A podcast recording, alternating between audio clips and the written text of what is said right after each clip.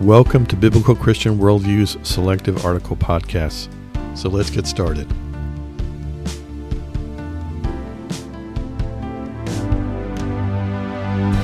Today's devotion Who is in control of our hearts?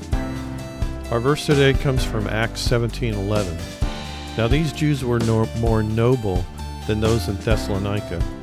They received the word with all eagerness, examining the scriptures daily to see if these things were so.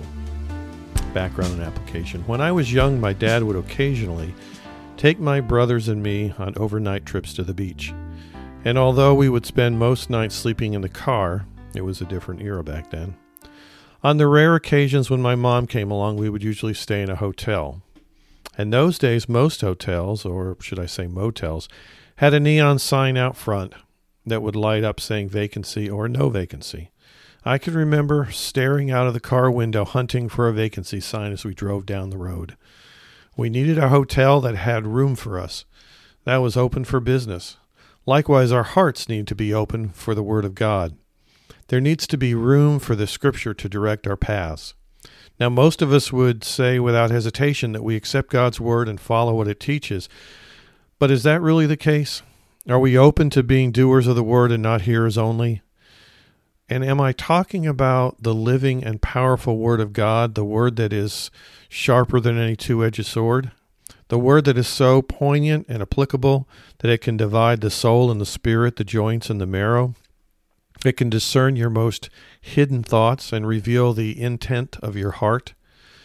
That's the word that I am talking about, the word that we need to be open to. But what are we open to instead? What has free rein in our hearts? Is it perhaps the hypocrisy, envy, or evil speaking that Peter says will prevent us from desiring the pure milk of the word? Is it books, magazines, television, or some other time filler that keeps us from meditating on His Word day and night, like God has asked us to do and asked Joshua to do?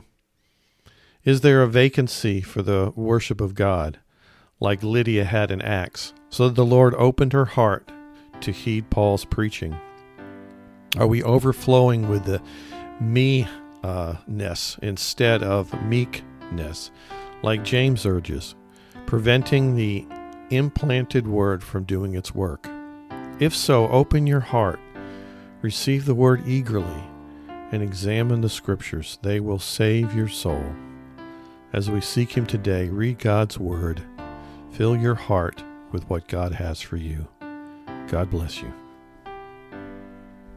Today's podcast article was brought to you by bcworldview.org, providing honest reporting and analysis on the intersection of contemporary issues and theology based on a biblical Christian worldview.